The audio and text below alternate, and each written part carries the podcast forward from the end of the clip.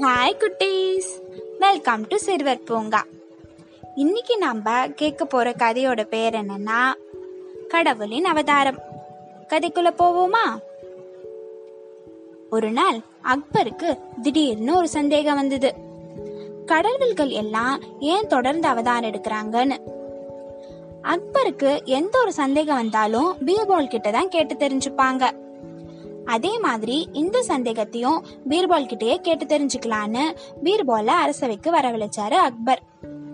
அப்ப அக்பர் பீர்பால் கிட்ட கடவுள் கடவுளாக இருந்து கொண்டே உலக நிகழ்வுகளை கண்காணிக்க முடியும் அல்லவா?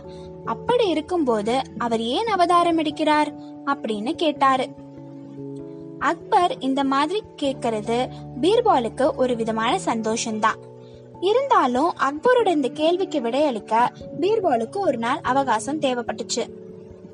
அந்த ஒரு நாள் அவகாசத்தை அக்பர் பீர்பாலுக்கு கொடுத்தாங்க. மறுநாள் காலையில விடிஞ்சுது. அக்பருக்கு படகு சவாரி செய்யணும் போல இருந்துச்சு. உடனே அதற்கான ஏற்பாடுகளும் செஞ்சாங்க. அக்பர் இளவரசர் மகாராணி பீர்பால் அப்படின்னு நாலு பேரும் படகுல ஏறினாங்க.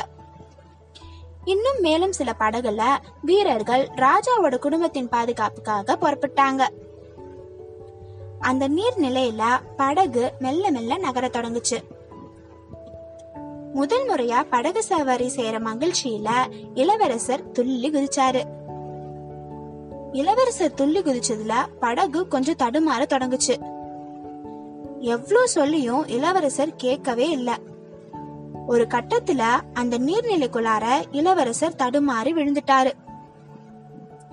நீருக்குள்ள தத்தளிச்ச இளவரச பார்த்து எல்லாரும் ரொம்ப பயந்துட்டாங்க. மகாராணி அலறி துடிச்சாங்க. ஆனா அக்பர் கொஞ்சமும் யோசிக்காம தண்ணியில குதிச்சு வேக வேகமா நீந்தி போய் இளவரசரை பிடிச்சு தூக்குனாங்க.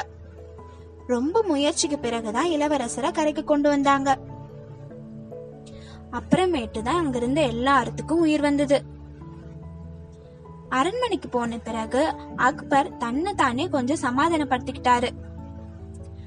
அக்பர் சகஜ நிலைக்கு திரும்பின பிறகு பீர்பால் ஒரு கேள்வியை கேட்டாரு.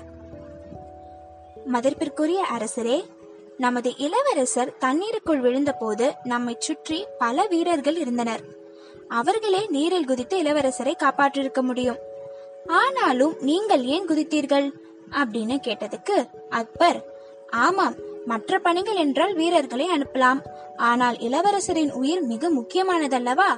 அதனால்தான் இளவரசருக்கு ஒரு பிரச்சனை என்று வந்தவுடன் தந்தை என்ற முறையில் என்னால் பார்த்து கொண்டு இருந்- இருக்க முடியவில்லை.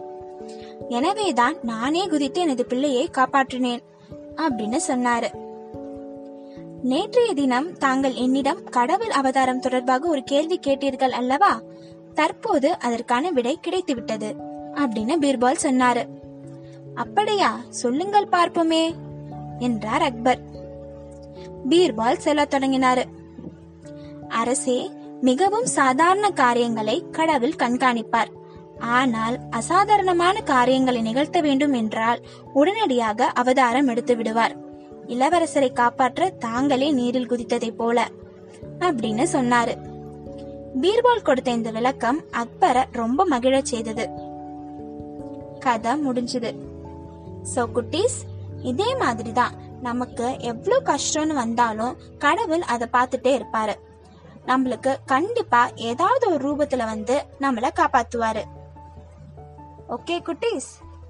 இந்த கதை உங்களுக்கு பிடிக்கும்னு நினைக்கிறேன். அடுத்த எபிசோட்ல வேற கதையை பார்க்கலாம்.